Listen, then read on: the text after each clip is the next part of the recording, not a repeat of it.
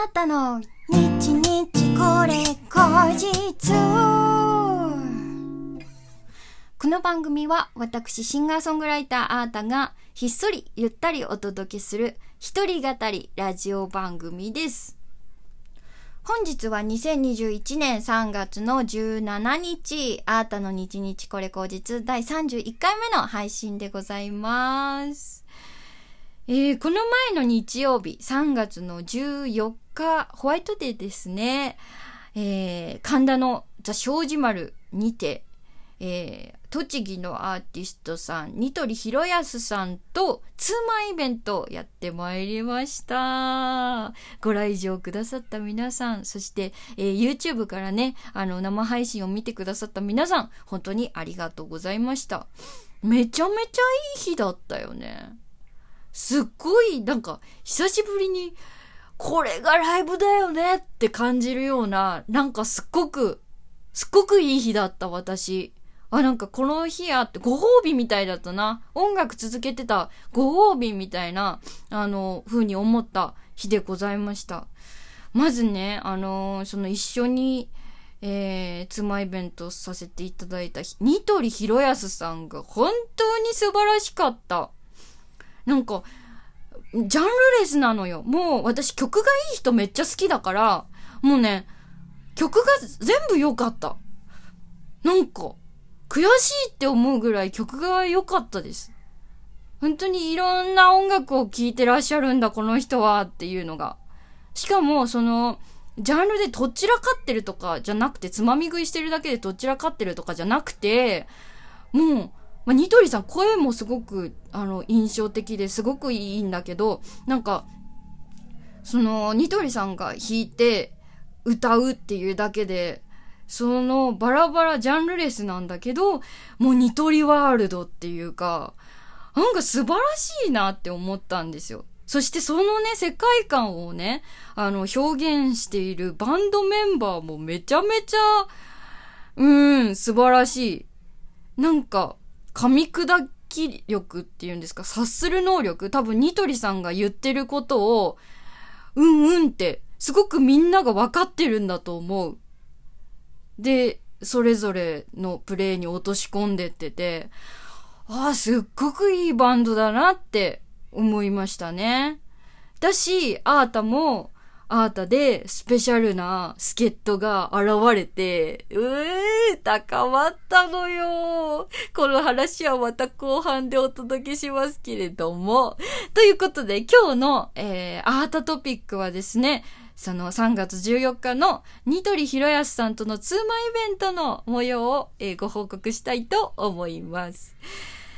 そう、会場になった、えー神田のザ・庄司丸なんですけれども、もうちょっとしご存知の方もいるかもしれないんですけど、伝説のあのバンド、えーザ・タイマーズのドラマをされていた杉山庄司丸さんがね、えーオーナーさんなんですよ。だからやっぱりあそこら辺の世代のレジェンドみたいのが、レジェンドみたいなってか言っちゃった。レジェンドたちが、もう、出てらっしゃる箱なんですよ。もうそれだけ、それだけでちょっとご利益ありそうでしょ？もうそれだけでも私はもうちょっと、あの、向かう足取りも軽いわけよ。あ、今日はどんな、どんなご利益いただけるかなみたいな。ぐらいの気持ちで行くのよ。あの、例えば、えー、有価団。私もね、もう大好きなバンドなんですけど、有価団、えっと、ブルースバンドですね。有価団のボーカルの木村さんとか、ギタリストの内田さんとかも、あの、ライブをされてるんですよ。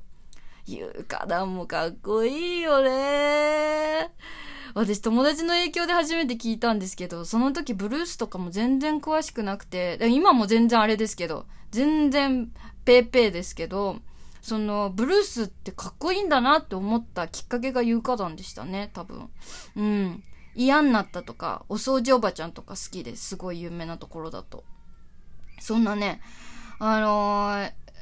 な、まあ、日本のね、ロックとかブルースとかの、まあ、礎を築いてこられた、あの、レジェンドみたいな方々が、そうそうそう、本当に、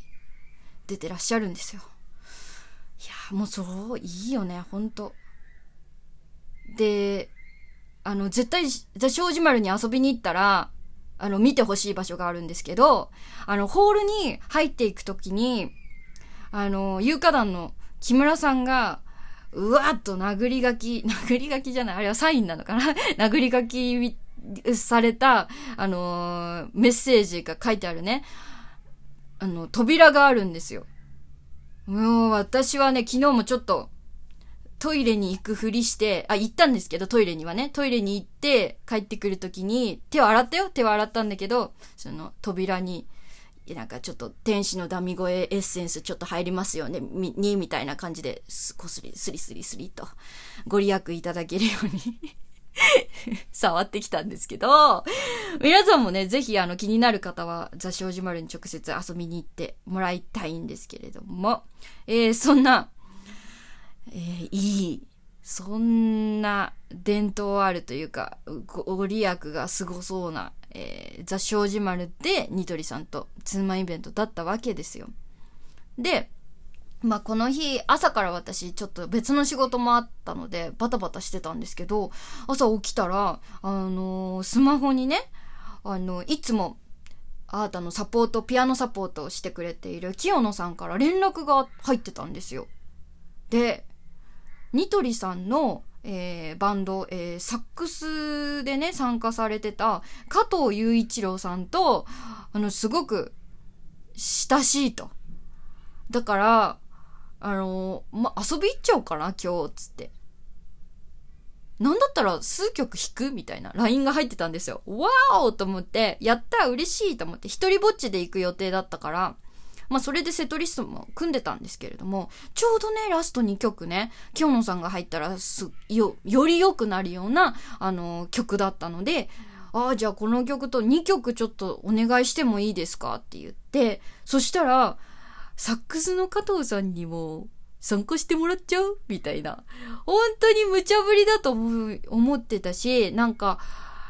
いや、それさすがに厳しいんじゃないですかって思ったんだけど、なんと加藤さんもね、心よく、OK してくださって、私初めて、アータバンドの中にサックスの方がいらっしゃるっていう。アータの音楽の中に初めてサックスの音が入って、超最高だった。本当に見てほしい。あのー、このライブ、まあ、40分ぐらいアータは持ち時間あったんですけど、もうラスト2曲、ほんと聴いてほしい。シルエットと、えー、ロマンスナイトという曲を演奏させていただいたのでね、もう超見てほしい。超楽しかったもん。やっぱサックスってなんかエロいね。本当に。いいかった、いいかった、いいかった。しかもこのね、サックスの加藤さんが、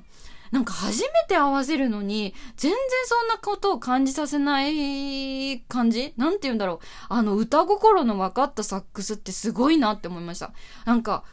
歌を食うとかじゃなくて、なんか歌を後ろからよいしょって一緒になんか背中をしてくれるみたいな、そういうサックスなんですよ。だから私も楽しくなっちゃって、どんどんどんどん、なんか引き上げられていくというか、ポテンシャルをなんか発揮させてもらうというか、なんかめっちゃ良かったんですよね。これはまたやりたいなーって思った感じでございました。そう、サックスの加藤さんはね、本当に、まあ、清野さんのあの大先輩だっておっしゃってたんですけど、清野さんも。あの、 Superflyさんとか、あと、矢沢永吉さんとか、あとは、吉澤嘉代子さん。私も吉澤嘉代子さんも大好きなんですけど、あと、またもや大好きなキセルのサポートをね、されてたりとか、するんですよ。ほんと。すごいでしょすごい方に私、飛び入りでやっていただいたなと思って、もう思い出してもドキドキするんですけど、本当にそんなスペシャルななんか、ああいう出会いがあるっていう、出会いが、新しい出会いが予期しないね。あの、あって、一緒に音を重ねちゃうっていう、なんか、わあ、これ、これがライブハウスだよねって思ったんですよ。もう、なんていうの、音の交差点みたいな。なんか、わ、これがライブだし、ライブハウスのあるべき姿だよねって思って、私、ニトリさんのバンドの皆さんも本当に、まあ、ニトリさんもそうなんですけど、あのー、あーたのことをすごい気にかけてくださったし、いっぱいお話しさせてもらったし、だから、なんか、もう入りから終わりまで、お店を出るまでずっと楽しい日でした。こういう日が何日もあればいいな、本当に。うん、なのでちょっと本当にご褒美みたいな音楽を続けてきた、あーたへのご褒美みたいな日でございました。いやー、よかった。3月14日をね、一緒に目撃してくださった皆さんは超ラッキーですよ。なんだったら今からでも YouTube 多分見れるはずなので、ぜひ気になる方は、えー、サックスが入ったアートバンド、ぜひ見てみてください。うわぁ、楽しいな。ああ、そしてね、そのサックスの加藤雄一郎さん、ソロアルバムを最近出されたということなので、ぜひ皆さんチェックしてみてくださいね。そして座礁寺丸もね、すごくいい箱なので、遊びに行ってみてください。ということで、えー、今日のあーたの日日これ口実、お楽しみいただけましたでしょうか？この番組はラジオトークというアプリで毎週月水金の21時に配信しております。皆様からのお便り、弾き語りのリクエストなどいつでもお待ちしております。今回のお便りのテーマは、お酒の失敗エピソードということで、みんなあるでしょう。うん、お酒飲んでる方は。うん私も終電逃したこととかある。うん。そんなエピソードを募集しております。ラジオトークの質問を送るというボタンからどしどしお送りください。ということで、アータでした。またねバイバイ